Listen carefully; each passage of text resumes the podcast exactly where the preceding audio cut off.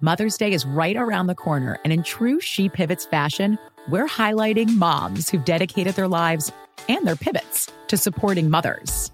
The iconic Christy Turlington will join us to talk about launching Every Mother Counts after pivoting from her 90s supermodel days.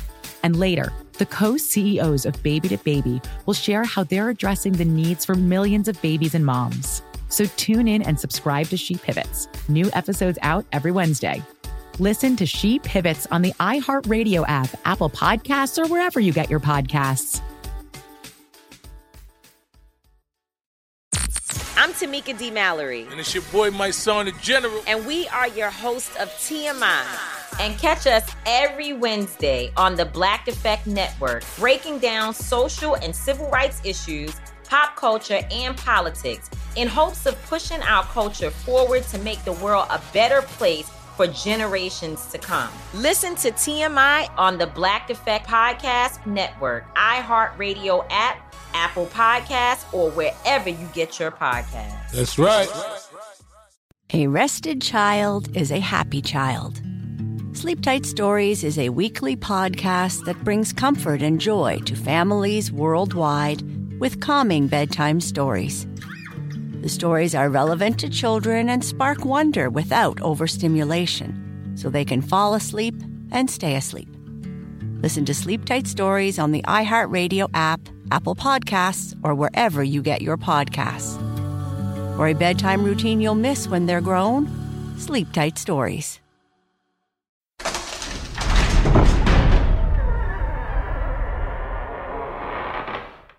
Hello and welcome to the Stuff to Blow Your Mind podcast. My name is Joe McCormick. Uh, this episode is publishing on a Tuesday, which means we would normally have an all new core episode of the show for you, but my regular co host, Robert Lamb, is a little bit under the weather this week. So instead, we are bringing you an episode from the vault while Rob recovers. So he should be back on mic soon, and we should be able to continue the series that we were in the middle of uh, before this week. So that was a series on childhood amnesia. More on that in the future. But for now, uh, we hope you enjoyed this vault episode called The Stargazer and the Well, which originally published May 5th, 2022. Enjoy. Welcome to Stuff to Blow Your Mind, a production of iHeartRadio.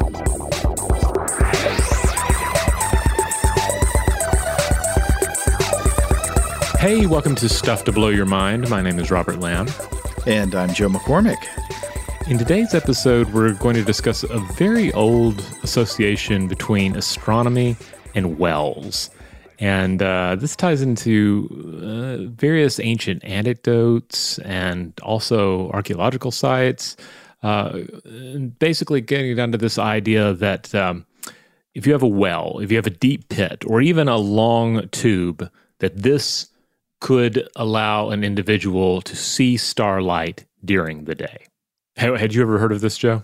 No, I don't think. Not before you brought this up. Yeah, this is and, and this is one that there was more to it the, the more I kept looking into it. Um, but instantly, it's kind of a captivating idea if you know nothing about it, because there's something about the two extremes in play here: the bottom of an earthly pit and the light of distant stars. You know, it, it reminds me of that um, that that far more recent quote by author Oscar Wilde in his play uh, Lady Windermere's Fan uh, which uh, even if you're not familiar with that source, you may have heard this this particular quote.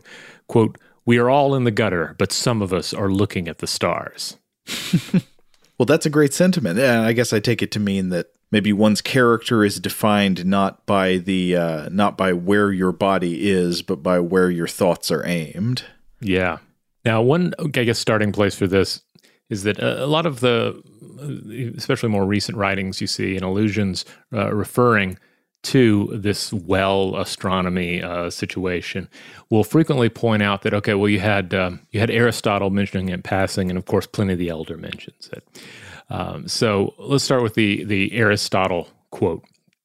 Uh, he does mention it kind of as an aside, and it is in chapter five of the fourth century BCE text, "Generation of Animals." Okay, so this is going to be setting up the the relationship between looking out of a well or a tube and seeing the stars in the daytime. Right. So uh, this is what Aristotle says: "Quote: The cause of some animals being keen sighted and others not so is not simple, but double.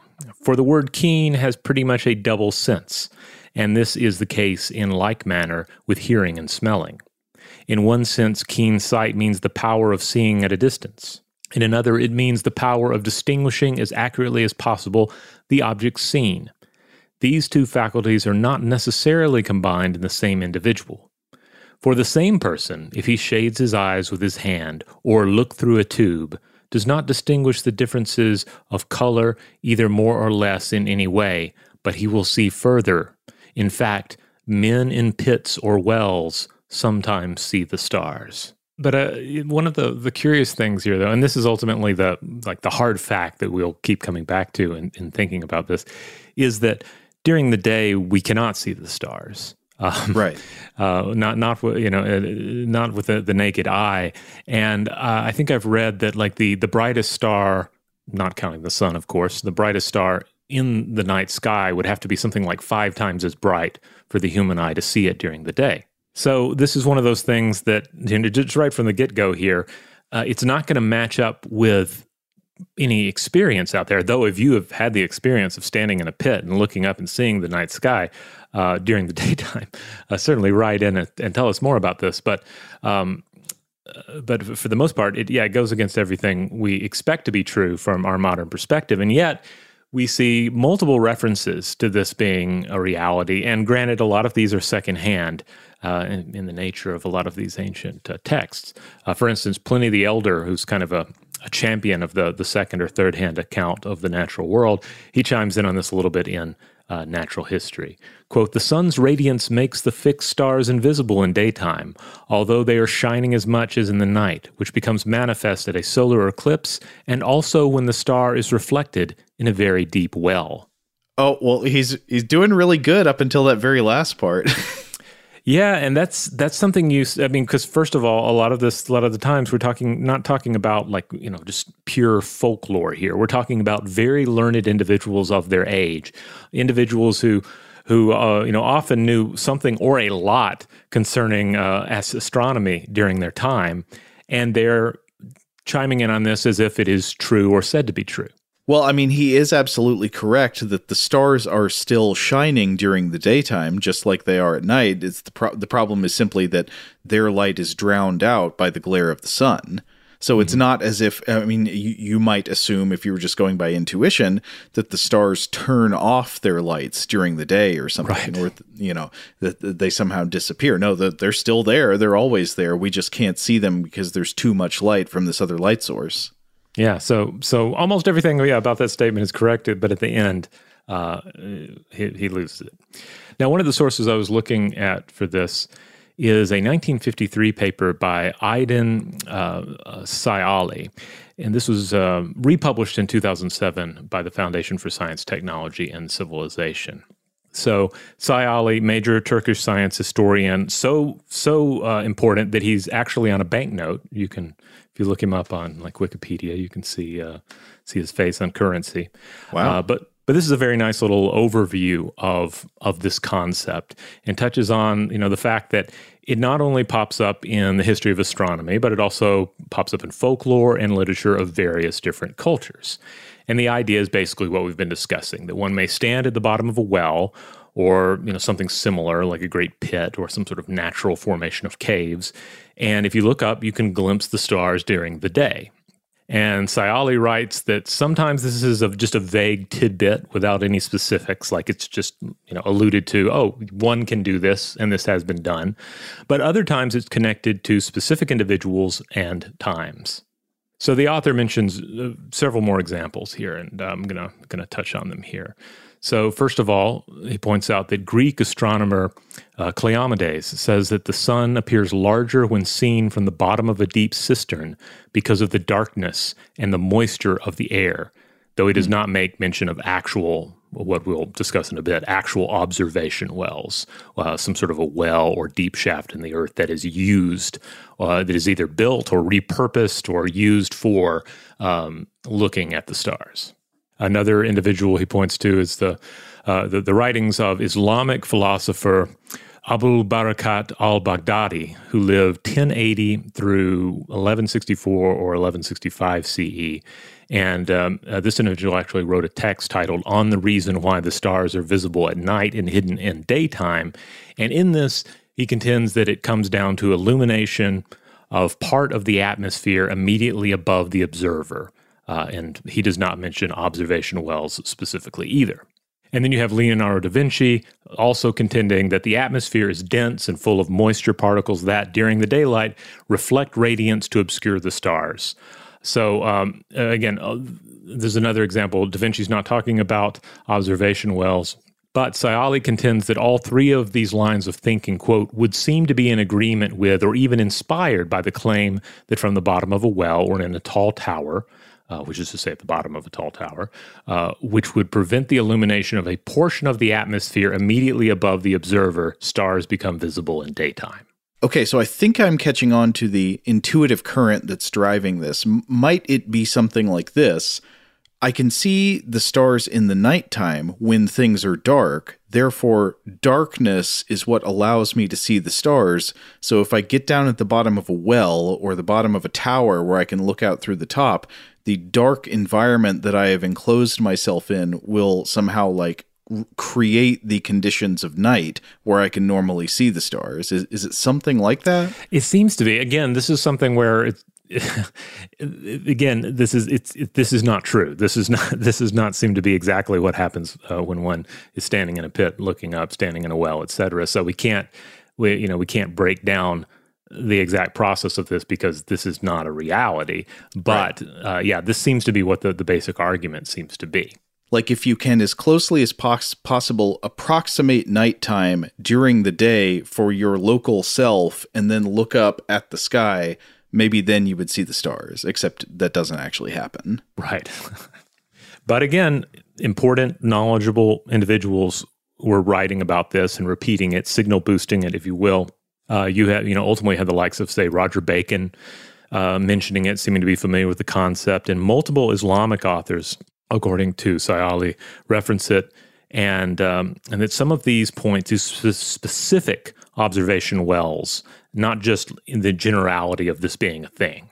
So, a few examples of this. Um, Maragha Observatory, founded in 1257, uh, was said to be an observation well, but Sayılı thinks this may be a mistaken reference uh, not to the observatory, but to caves beneath the observatory that, quote, do not, so far as is known, form any vertical well. Another one he mentions is the uh, Jaja Bey um, um, Marasa of uh, Kashir, Anatolia, founded in 1272. Uh, this was used in, as an observatory and was said to have an observation well formed via a circular hole cut in the roof of, of the dome of the madrasa building and that this was for daytime star observation. Now, on this count, Sayılı writes that there is evidence of there having been a well here, but uh, but first of all, it was probably not dry, uh, and uh, this could mean that if it was used for uh, as an uh, astronomical aid, it was so that one could look at the reflection of the sky in the water, and there are references apparently to this practice. Oh, okay. So this connects to, I think, the way that Pliny in particular phrased it, as opposed to Aristotle, uh, because Pliny said that uh, you could see the stars reflected in a very deep well. And so I'd wonder there that, there might be different uh, optical effects at play if you're not standing in the bottom of a well looking up trying to see the stars in daytime, but looking down at the water in a dark well to see if it's quote unquote reflecting the nighttime stars even during the daytime. Right. Yeah. So I think there could, it seems to be the case where you're dealing with with uh, different um, reported phenomena becoming confused with each other. You know, like yeah. can you can you look up from uh, from the bottom of a well and see the sky? Yes. Can you see stars? Uh, well, yes, potentially if it is nighttime, uh, but but then that can be you know crossed into something else. Likewise, you could have a situation where where the reflection in the well in the well water could be used to see the stars at night, but that doesn't mean you can see them in the daytime. Now, a third example that Sayılı brings up is the Istanbul Observatory, founded in 1579. And it did have, this particular site apparently did have an observation well or tower And there is confirmation of this in both Turkish and European sources. However, the observatory was demolished not long after its founding. So uh, Sayılı says it might never have been used, or we, you know, we just there are no records of it being used. Uh, I saw some different dates on this. Perhaps it might have been founded in 1577, but it seems like it was destroyed in something like 1580, just a you know, very short period later, and the destruction was possibly due to religious opposition to astronomy. Mm. So Sayılı mentions that there's a 1630. Uh, mention of um, observers and students glimpsing the stars in the daytime from the bottom of a very deep well in Coimbra, Portugal, and there are also accounts from Spain, apparently. And then we have uh, an individual by the name of Erhard Weigel, a court mathematician to Duke Wilhelm IV of Bavaria.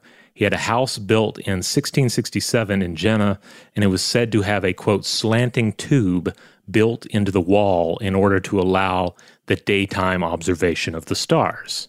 You shared with me a painting of old Erhard here and th- this guy is such a mood. He's uh, I don't even know how to describe this. He he I mean, he looks like a very sensitive boy uh, posing for a photo with his dog, you know, like pointing to the dog, except it's just like a big table of mathematical figures.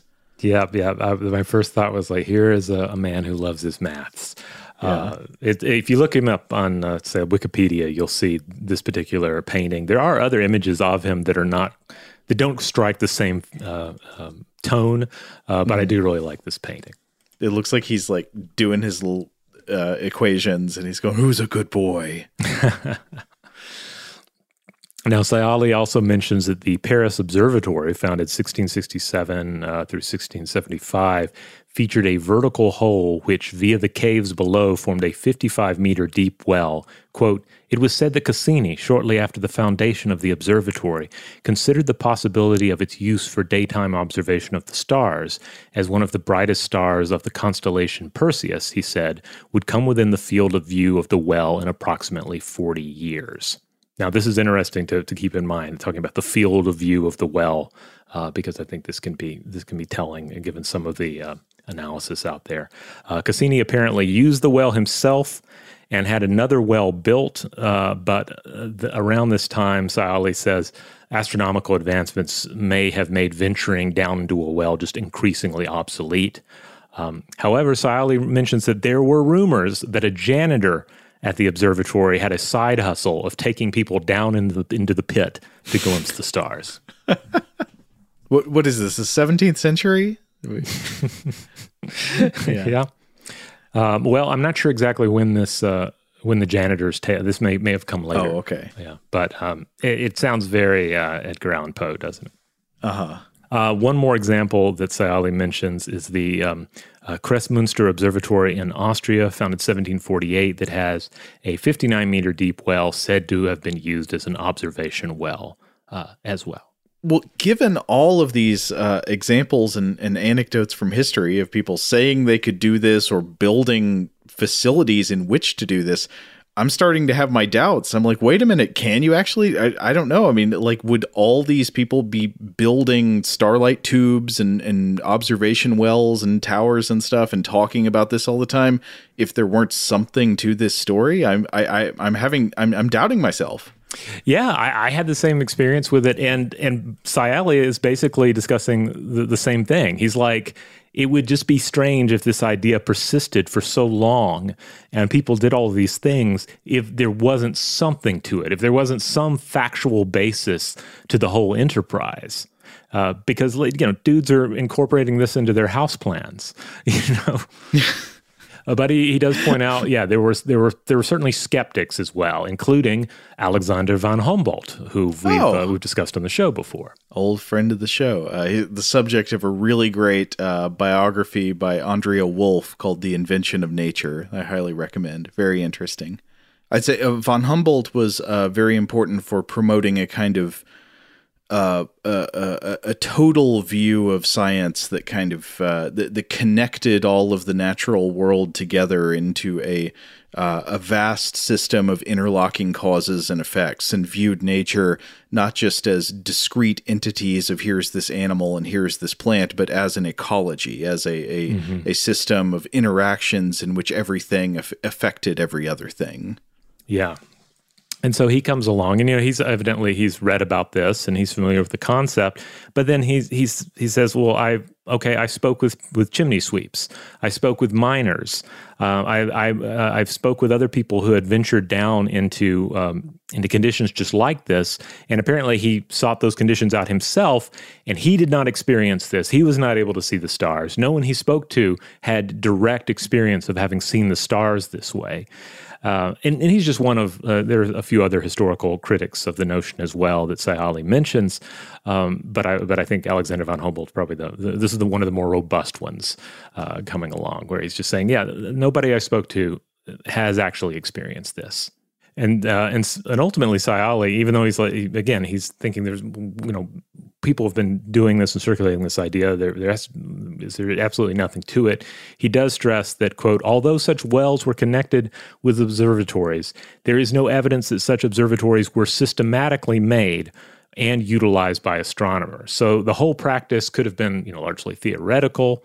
Uh, even you know, the ultimate basis for it could ultimately be more imagination than anything. Uh, but he thinks that the whole enterprise might have been connected more to focusing on particular areas of the of the sky. So again, mm. come think think about like what this would mean to stand at the bottom of a well and look up through the the circular um, aperture of the well and behold the the sky, uh, behold the sky at night to see the stars. You would it would in a sense, you know, it would limit what you could see. It would uh, take that just overwhelming starscape and limit it to just a single circle of observation. Yeah, maybe if you were trying to focus on particular stars as they pass through during yeah. the night or something, I, I don't know. And then likewise, I guess if you had a similar setup and you were looking at stars reflected in the water, you could, and it was very still water and, and the reflection was just right, you could have something similar going on. Um, but in terms of yeah, basically anybody who, who comes up against this idea of it being somehow a way to to see the stars during the daylight, uh, every, n- nobody ag- agrees that this is possible. Uh, for instance, this is this is brought up in the book uh, "Bad Astronomy" by Phil Plait for example, uh, and he also points out that Charles Dickens wrote of it as well, uh, and he says that he's never heard a decent explanation as to why this would work. Well, one nice takedown of uh, of the whole uh, idea came from the Reverend uh, William Frederick Archdall Ellison in the Journal of the British Astronomical Association in 1916, writing, quote, a very little scientific reasoning, even without experiment, will be sufficient to dispose of it. For what is it which hides the star in the daytime? It is merely the glare of our atmosphere illuminated by the sun's rays.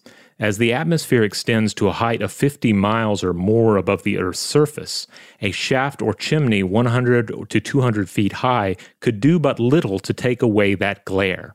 And anyone who has ever actually looked up from the bottom of such a shaft, as I have from the bottom of a colliery, uh, this is a, a, British term, by the way, um, a coal mine and the buildings and equipment associated with it, 900 feet below the surface, must have been struck not by the darkness of the little disk of sky visible, but by its dazzling brilliance. And this yeah. is something that people come back to is like if you actually seek out this experience of gazing up through a shaft at the, the at uh, the, the, the, the sky at the, the daytime sky it's the sky's not going to be dark it's going to be super bright it's going to be overwhelmingly bright no I, I totally agree with that that that seems right to me i do have a, a counterposing idea mm-hmm. I I wonder if you were able to build a tower like some of these supposed observation towers that extended up beyond the top of the atmosphere, then that might actually work. Ooh, I did not see anyone discussing this idea. This idea that through some sort of futuristic mega project, we might be able to make the the daytime a well observatory possible. Yeah, like you build a space elevator and it's just a, it's a tube going up beyond the atmosphere. even then, I'm not positive that would work. I think it probably would. Uh, I guess it might depend on where the sun is uh, at the moment relative to, like, is any of the sunlight shooting down in there? Mm. So m- many commentators also speak to this whole notion uh, being predicated on a misunderstanding of what a telescope does. Certainly in the, the later cases and later circulation of the idea, and that you know ultimately it's focusing more on the tube rather than the lenses, which are vital to the, the, the workings of a telescope. Right, not understanding that the purpose of the telescope is to gather light from a from a wider surface and then project that down into your eye to increase the resolution. One such commentator was Patricia O'Grady, who wrote on the subject in 2002 in a paper titled Thales of Miletus The Beginnings of Western Philosophy and Science. Uh, she contends that such wells were used at night as a means of isolating portions of the night sky for consideration and study quote, descending into a well and peering up the extent of the well would isolate areas to be observed, and the rim of the well, being similar to that uh, to the tube about which Aristotle wrote, would be a sort of quote unquote telescope, but lacking magnification. Hmm. Yeah. Okay. Yeah. So, um, I, you know, it, it's there was so much more to this than than I expected, but it seems like we can think of observation wells as being a mix of secondhand accounts signal boosted by important writers and thinkers during their times, backed up by hypothetical models, as well as the seeming, at least limited use of such wells as a means of isolating portions of the night sky for study uh, at night.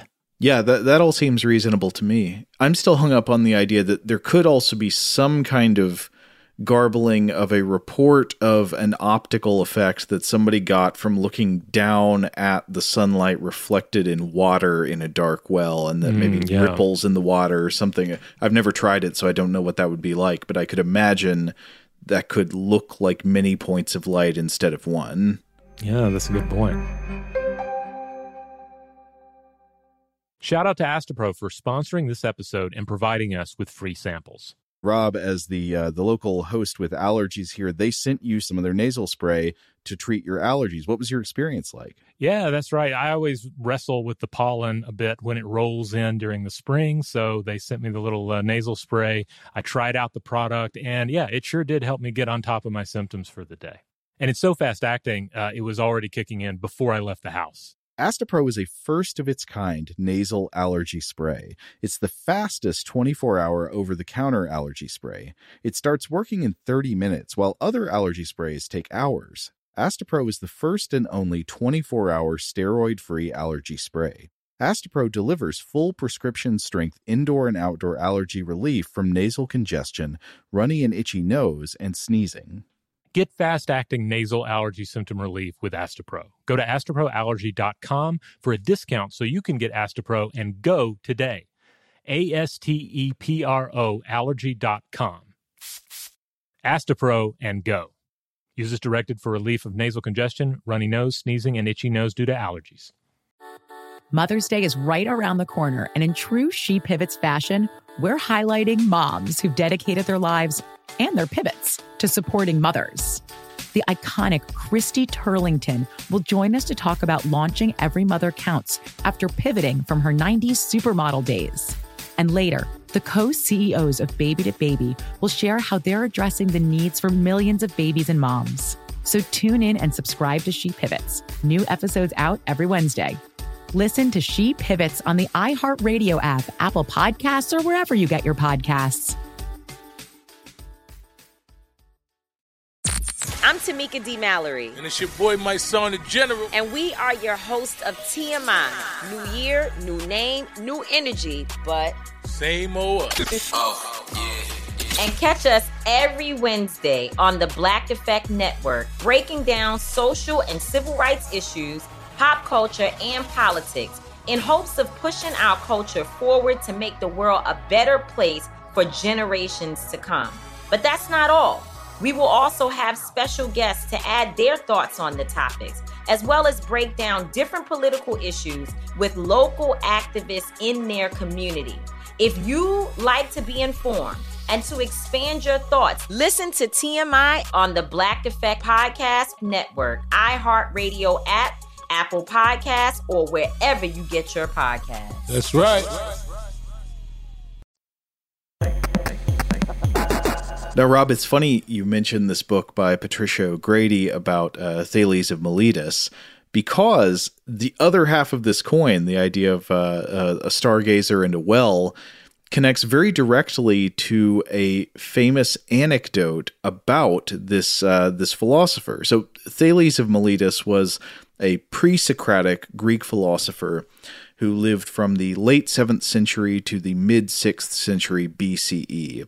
He was one of the famous seven sages of Greece, uh, and was, he was revered by other ancient philosophers and writers as, in many ways, kind of the, the primary patriarch of wisdom. He was thought to be, in a sense, the first philosopher, and in more recent centuries, he's been seen by some as, quote, the father of science, though I think both of those designations are uh, a good bit overstated, though Thales was a very interesting figure.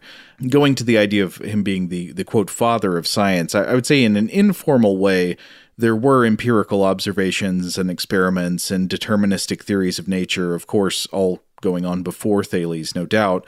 But he was famous in ancient Greece for appealing to natural material causes rather than ad hoc mythological explanations when trying to understand nature and, and the world. So, like many ancient Greek philosophers, from Pythagoras to Socrates, we actually have no surviving copies of any text by Thales himself. So, if he wrote anything down himself, we no longer have it. The only sources we have for his life and his work are what other people wrote about him, which of course makes it complicated to know with much certainty what he actually said and believed. So, everything that follows that we're going to say about Thales comes with the the major caveat that it is based on secondary sources, often writing much later than Thales' own lifetime, uh, because it's all we have. Thales was known for wisdom in uh, not just uh, what we would later call science, but in many domains, including in, in mathematics. He was famous for for bringing uh, uh Egyptian geometry to, to Greek thought, and for philosophy and politics. He he was uh, given credit for the maxim "Know thyself," which I have to say I find one of the most powerful aphorisms of all time. You know, "Know thyself" is two words long and it really hits you. It's like a wrecking ball. Like it mm-hmm. manages to be simultaneously empowering and humbling.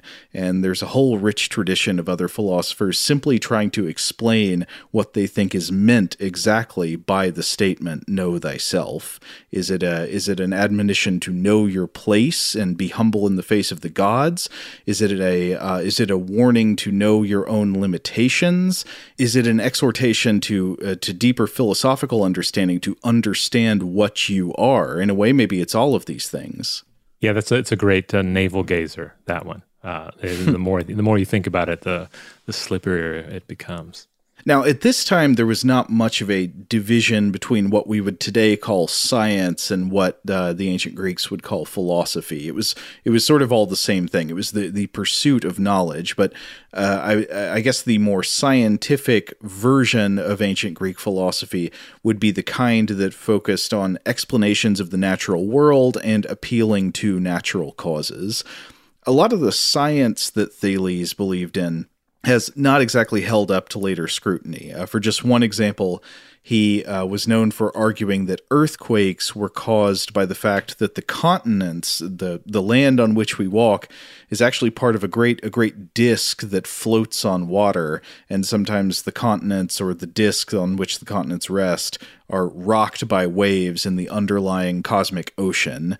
Uh, for ancient accounts of this belief of Thales, uh, I want to go back to actually uh, Patricia O'Grady, the source you mentioned earlier, in her book on Thales. Um, she, for example, quotes Seneca, who says, The cause of earthquakes is said to be in water by more than one authority, but not in the same way. Thales of Miletus judges that the whole earth is buoyed up and floats upon liquid that lies underneath.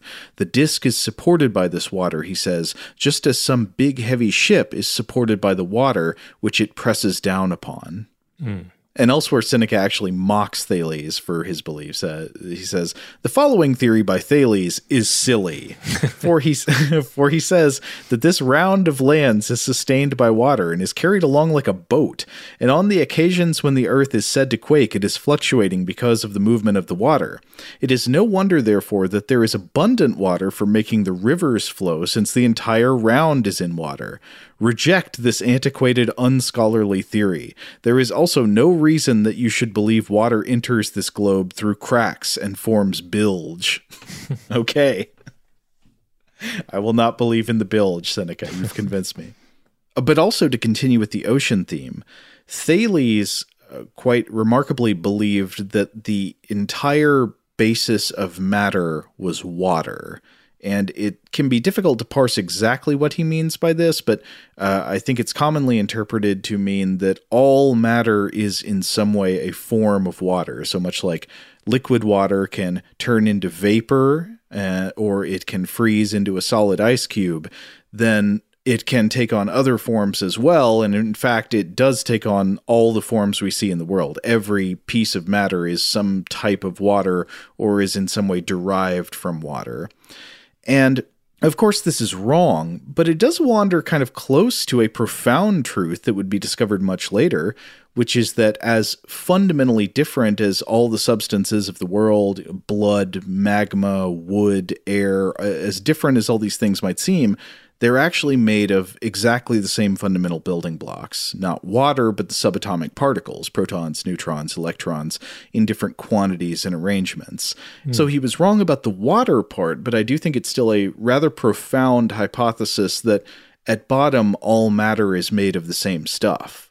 Now, coming back to the uh, designation that some authors have used for, for Thales as, quote, the father of science, I think one of the big stories leading to that designation, like I, I know this uh, was uh, there was a piece at some point that Isaac Asimov wrote about this. Uh, the, the the connecting point here is that there are reports from the ancient world that Thales did occasionally make testable predictions that proved correct, such as in matters of astronomy, where the historian Herodotus claims that Thales correctly predicted a solar eclipse in advance, with profound geopolitical implications for, for an ongoing war with uh, between the uh, the Medes and the Lydians. So to uh, to fill out this story a bit, I'm, I'm going to uh, describe and quote from Herodotus, the translation by A.D. Godley. So a bit of background: Herodotus tells us that uh, at some point in history, a, a, tribe of nomadic Scythians escaped some trouble in their own lands, and they, they escaped into the territory of the uh, the Medians or the Medes, who were ruled by a king named Cyaxares. The Scythians asked for mercy, and Cyaxares granted it, and even uh, gave over some Median young men to the Scythians to, to sort of like live with them and learn their language and to learn archery from them. But there came a day when uh, the Scythians returned from a hunt with nothing to offer their new king. And Cyaxares, being short tempered, he took this uh, their their lack of uh, game as an insult, and he gave them a really bad chewing out. I think the direct quote is he treated them contemptuously.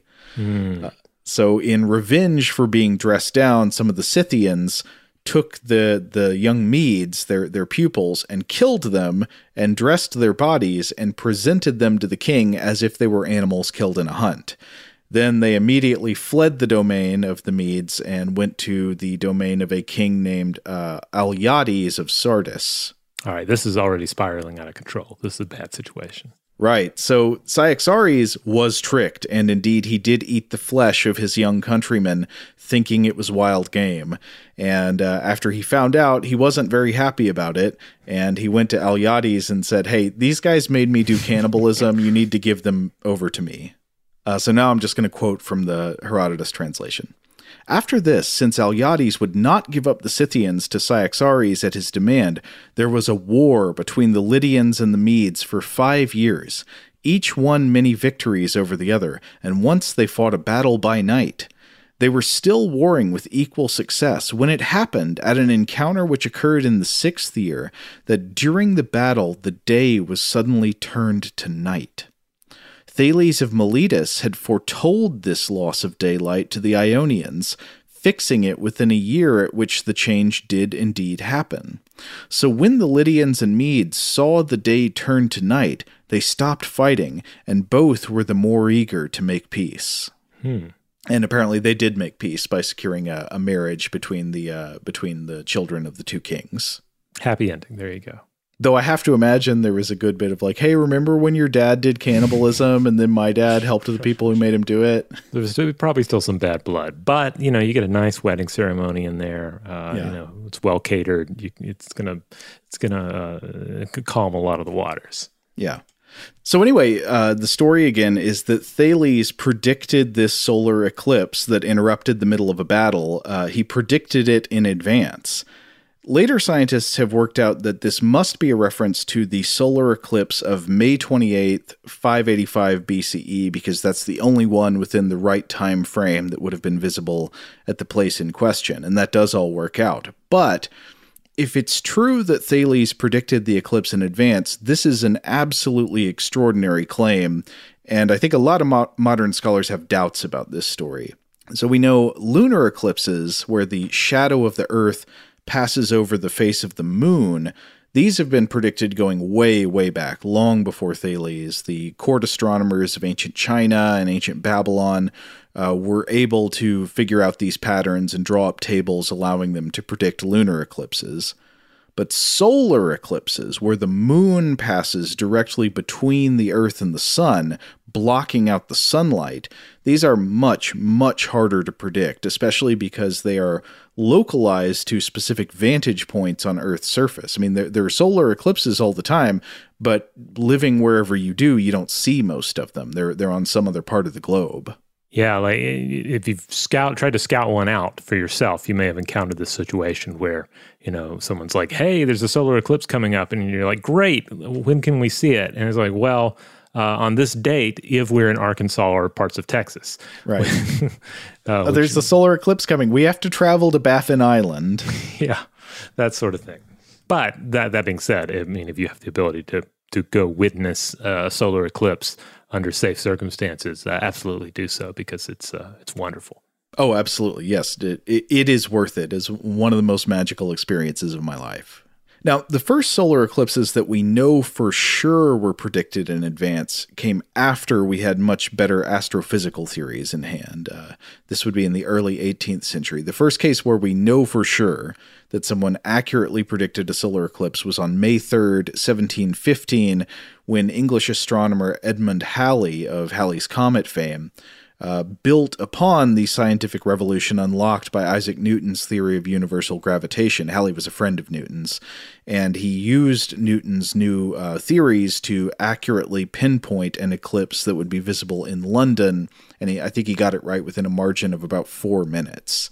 Oh, nice. But Halley's prediction and all subsequent solar eclipse predictions, they require a lot of information that was, as far as we know, not available in ancient Greece. And Unfortunately, no writings of Thales exist today, as I said, and Herodotus does not bother to mention the method by which Thales made this prediction.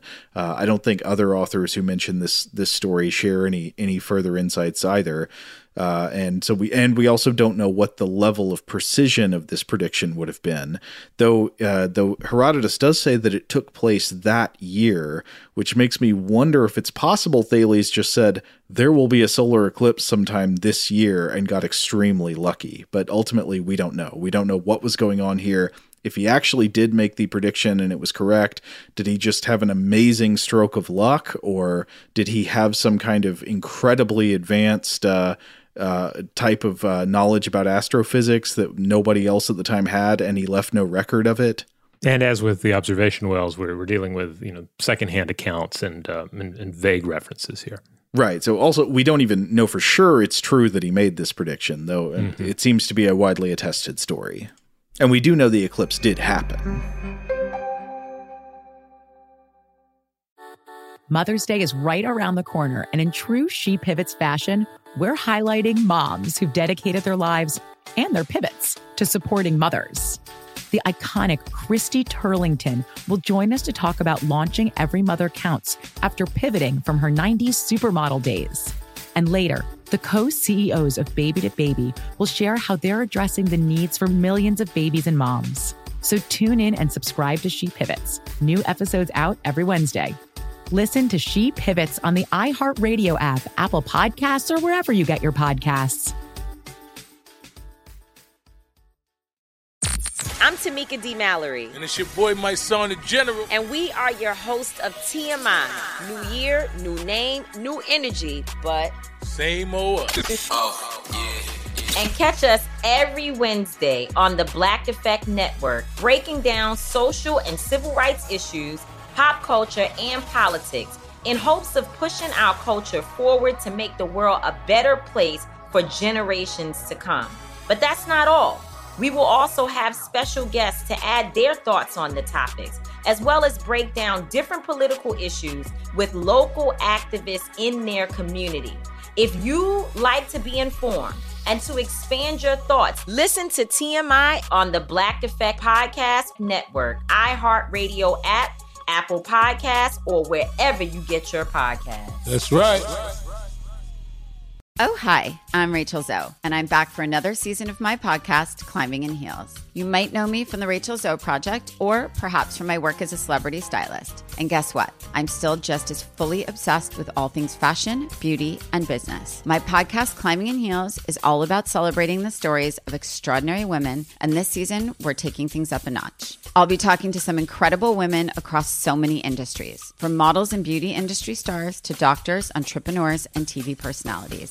Climbing in Heels is here to bring you a weekly dose of glamour, inspiration, and fun. Every week, listeners will be able to ask me any questions. I'm answering it all. My life is absolutely crazy with so much going on, and I'm so beyond excited to bring you along for the ride. Whether we're talking red carpet looks, current trends, or products I'm obsessed with, I'm here to be your fashion fairy godmother. Listen to Climbing in Heels every Friday on the iHeartRadio app, Apple Podcasts, or wherever you get your podcasts.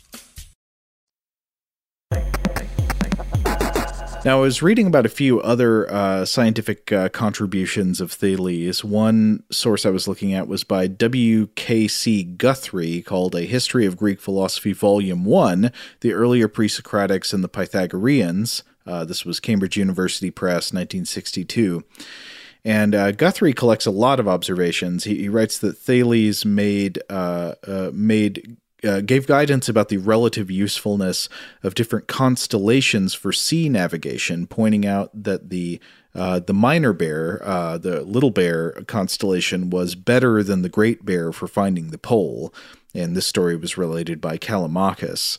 Apparently, the use of uh, the minor bear was already in practice by the Phoenicians, and Thales showed why it was better than the Greek standard of Ursa Major.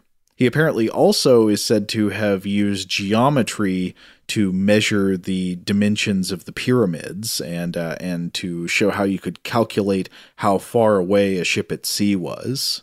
And in summary, writing about the Thales' reputation in ancient Greece, uh, Guthrie says, quote, once he had achieved in the popular mind the status of the ideal man of science, there is no doubt that the stories about him were invented or selected according to the picture of the philosophic temperament which a particular writer wished to convey. And so Guthrie goes on to describe an example of what he calls this, uh, quote, mutually canceling propaganda, which is the contrast between the story of the olive presses and the story of the fall into a well or into a pit. And these are given respectively by Aristotle and Plato. I'm going to start with the story of the olive presses, which we have from Aristotle. So, uh, this is in Aristotle's Politics, translation by Benjamin Jowett. I'm just going to read directly. Aristotle says, there is the anecdote of Thales the Milesian and his financial device, which involves a principle of universal application, but is attributed to him on account of his reputation for wisdom.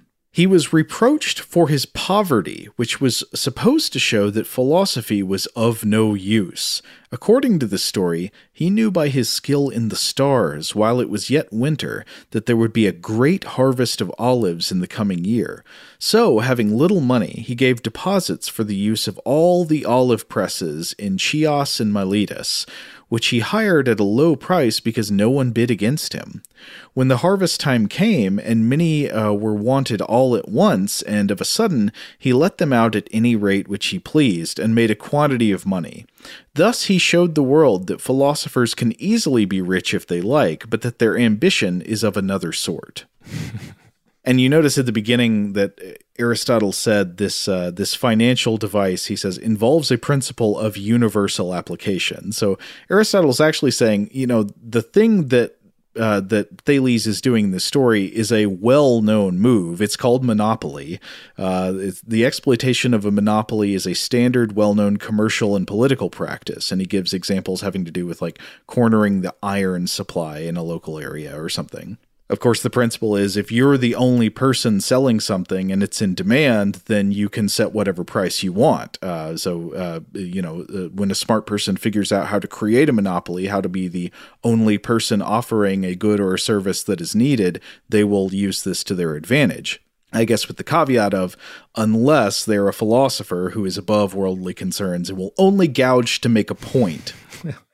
yeah, I love this. It's like they're like, hey, uh, um, hey Thales, if you're so smart, why aren't you rich? And he's like, oh yeah, well I could do that if I wanted to. Here, and he proves yeah. himself, and then it goes back to whatever he was doing beforehand. Right. Yeah. So it portrays the Thales as worldly and full of potential for practical cunning, but simply lacking interest in financial gain unless it's to own the haters. All right, so that's one vision, one invoked vision of Thales. Uh, what's another one? Well, here's where we come back to the uh, the idea of the stargazer in the well. So, Plato tells this totally different story of Thales. This takes place in Plato's Theaetetus dialogue. And if you've ever taken a, a, logic or a philosophy course that tried to define the word knowledge, you might have encountered the Theaetetus because uh, I believe this is the one where Socrates builds up to a definition of knowledge as something like true belief with an account, sometimes paraphrased as justified true belief. So, under this definition, to know something, to actually have knowledge, it means you have one, a belief, two, which is true, because if you believe something but it's false, that's not knowledge, and three, uh, it, it is something of which you are aware of a warrant for believing. So if you believe something and it turns out to be true, but you had no good reason for believing it, that's still not knowledge. Like if if I believe I'm going to win the lottery this year and then I happen to win the lottery this year, that was not knowledge. I had no good reason to believe that. I just I just got lucky. But anyway, the story of the stargazer in the well is actually a, a digression within this dialogue. Uh, so I'm quoting from the uh, Fowler translation of, of Plato here. So this is Socrates speaking, and, and Socrates says, uh, Take the case of Thales. He's speaking to somebody named Theodorus. Take the case of Thales, Theodorus. While he was studying the stars and looking upwards, he fell into a pit, sometimes translated as a well, and uh, and a neat, witty Thracian servant girl jeered at him. They say because he was so eager to know the things in the sky that he could not see what was there before him at his very feet. The same jest applies to all who pass their lives in philosophy and you can't actually find these charges in their original form in uh, stuff like uh, Rob. Did you ever read the the Clouds by Aristophanes, the the play mocking Socrates? Uh, no, I don't think I did. Oh yeah, well, so it's a whole play is just vicious, brutal mockery of uh, of Socrates and the school of philosophers of Athens, uh, showing them to be absolute buffoons who are wasting their lives uh, just making up garbage about trivial and unimportant topics. And so, in a way, I wonder if the, you know this is kind of responding to that sort of criticism, uh, because yeah, it's, it's, the same kind of thing. It's like, oh, you know, you think you're so smart, but you actually just fall into pits all the time, or you, you mm-hmm. trip and fall into well because you're trying to figure out uh, Ursa Major and Ursa Minor. Yeah, nothing you do is practical, and here's right. the proof. Ha, you're in the bottom of a well. How'd you get there, old man? You must have tripped. It's also the classic, oh, philosophy major, huh? What are you going to do with that? And then, so Socrates goes on to explain his view. I've made some abridgments to this section, but uh, I just want to read uh, part of what he says. Socrates says, Hence it is, my friends, such a man, both in private, when he meets with individuals, and in public, as I said in the beginning, when he is obliged to speak in court or elsewhere about the things at his feet and before his eyes, is a laughing stock no, not only to Thracian girls, but to the multitude in general. For he falls into pits and all sorts of perplexities through inexperience, and his awkwardness is terrible, making him seem a fool, for when it comes to abusing people, he has no personal abuse to offer against anyone, because he knows no evil of any man, never having cared for such things. So his perplexity makes him appear ridiculous, and as to laudatory speeches and the boastings of others, it becomes manifest that he is laughing at them, not pretending to laugh, but really laughing, and so he is thought to be a fool. When he hears a panegyric, uh, meaning like a sort of a, a, sermon praising the virtues of a public figure, hmm. when he hears a panegyric of a despot or a king, he fancies he is listening to the praises of some herdsman, a swineherd, a shepherd, or a neat herd, for instance, who gets much milk from his beasts, but he thinks that the ruler tends and milks a more perverse and treacherous creature than the herdsman, and that he must grow coarse and uncivilized no less than they, for he has no leisure leisure and lives surrounded by a wall, as the herdsmen live in their mountain pens. And when he hears that someone is amazingly rich because he owns 10,000 acres of land or more, to him, accustomed as he is to think of the whole earth, this seems very little. Uh, and he goes on and on at length talking about how uh, you know the the common man might think himself uh, very important because he claims to trace his ancestry back to to Heracles and Amphitryon, uh, and meanwhile the philosopher is like, uh, but uh, but everybody has thousands of ancestors of all kinds. What does that matter? And he just goes on and on listing all these cases of the concerns of regular people who are squabbling over like power and, and money and prestige and hierarchy, and the philosopher who seems to them to be a fool because he cares not for those things. Hmm. Now, I think it's interesting to sort of compare and contrast Aristotle's vision of the, the of Thales here versus uh, Socrates' vision of Thales.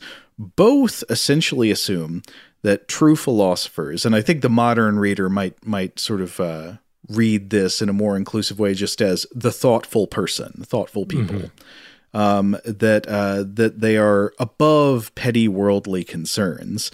But the olive press story communicates a kind of deliberate aloofness, which can be subverted and, and cast aside any time when some wisecracker comes along and says, you know, like you said, Rob, hey, Thales, if you're so smart, how come you're not as rich as me? The point is here, well, Thales could be if he wanted to. That's just not his concern. Meanwhile, in the story told uh, in in the in Plato's dialogue here, Socrates makes it sound like falling into the ditch and being mocked by the Thracian girl.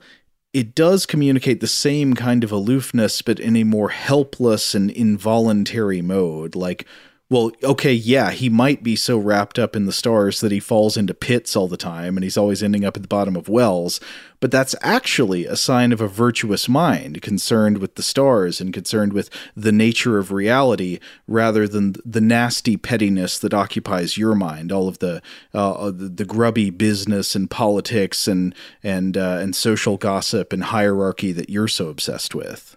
Which is funny though, because it essentially comes down to these philosophers putting themselves at the top of a hierarchy and saying, mm-hmm. like, you know, my my my life of the mind is inc- so much more virtuous than your existence. Yeah, I mean, it's a little cases, bit of hypocrisy. yeah, yeah. In both cases, the the philosopher is is disconnected from this world, and uh, you know, it, it basically just comes down to the nuances of what you're saying about that. Like, it's it's it's. Uh, they're disconnected from this world, yes, but if they wanted to game this world like other people, they could easily.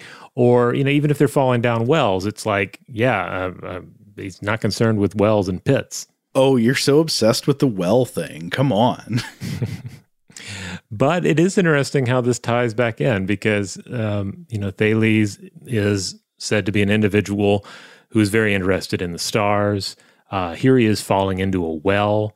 And um, and indeed, some have looked at this. In particular, uh, that, that paper I cited earlier, and you also cited this author, uh, Patricia O'Grady, um, looks at this and, and says, yeah, this connection between an, an individual who is uh, who, who, analyzes the stars and fall a well that they fall into.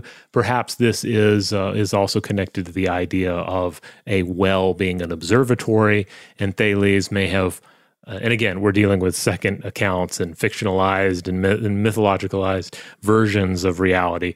Uh, but uh, on some level, maybe you have this individual falling into a well because that's the kind of place that um, uh, that astronomers and philosophers go to. They're climbing to the bottom of a well to look up at the stars, and and I don't know. It kind of falls that that that kind of just that basic vision uh, kind of falls into these uh, these these views of philosophy uh, that we've been discussing. Well, another theme that emerges for me is just the the tenuous and artificial nature of the distinctions between practical and impractical knowledge. That mm-hmm. That knowledge which seems impractical today may in several hundred years become incredibly practical. The yeah. astronomy and the geometry of of these ancient greek philosophers might have seemed absolutely ridiculous and and of no practical use whatsoever to uh, to somebody at the time but then they would sort of uh, be built upon in generations to form the foundation of all existing technology navigational techniques and you know everything like that. Hmm yeah yeah I'm also suddenly struck by how uh, how one could conceivably compare uh, a stylite, a, a, uh, you know an individual, like a hermit atop a pillar, uh, mm. to the idea of a of an astronomer crawling down to the bottom of a pit. Uh, you know, both are, are, kind of like they're, they're, removed from from the surface world, from the uh, from the affairs of man, and in either case, it's about you know contemplating things beyond the realm of man this is funny. I, have thought of potentially doing something about the the stylite tradition on our on our show before. I can't remember. Has it ever come up in an episode? It was like it's a particular type of asceticism where mm-hmm. you would, uh, you know, you would subject yourself to just living at the top of a pillar. yeah, yeah. I feel like it's come up. I don't know if we did. Yeah, uh, I feel like it's come up at, at, least once, but I don't remember the context. Maybe when we were talking about uh, Diogenes and living among the dogs. Oh, Diogenes the Cynic. Yeah. Mm-hmm. Uh, living in a jar with some dogs, eating fava yeah. beans, or not fava, uh, lupins, I think. Okay. I'd forgotten about the bean consumption. Yes. Yeah. Okay, I've actually got a, a call to listeners. I'm curious if, if you're somebody out there with uh, with a, a, good basis in astronomy and physics, um, what do you think is the most plausible scenario by which Thales could have truly predicted the 585 eclipse. If the story is true, if he actually made the prediction and it was not just a lucky guess, but actually justified true belief that he had a warrant for believing that, what could it have been? Yeah, write in. Let us know. Uh, likewise, if you have any thoughts about the, uh, the, the concept of of glimpsing the stars from the bottom of a well, the bottom of a pit. All right, we're going to go ahead and close out this episode. But yeah, we'd love to hear from everyone. Uh, core episodes of Stuff to Blow Your Mind published on Tuesdays and Thursdays in the Stuff to Blow Your Mind podcast feed. Listener mail on Mondays, Artifact or Monster Fact on Wednesdays, and on Friday we do Weirdhouse Cinema. That's our time to set aside most serious concerns and just talk about a weird film. Huge thanks, as always, to our excellent audio producer, Seth Nicholas Johnson. If you would like to get in touch with us with feedback on this episode or any other, to suggest a topic for the future, or just to say hello, you can email us at contact at stufftoblowyourmind.com.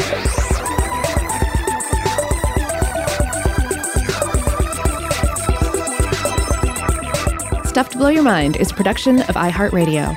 For more podcasts from iHeartRadio, visit the iHeartRadio app, Apple Podcasts, or wherever you listen to your favorite shows.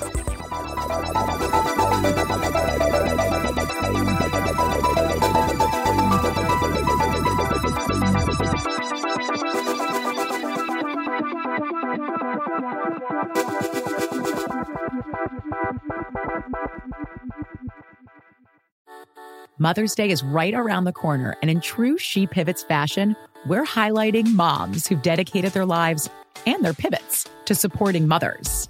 The iconic Christy Turlington will join us to talk about launching Every Mother Counts after pivoting from her 90s supermodel days.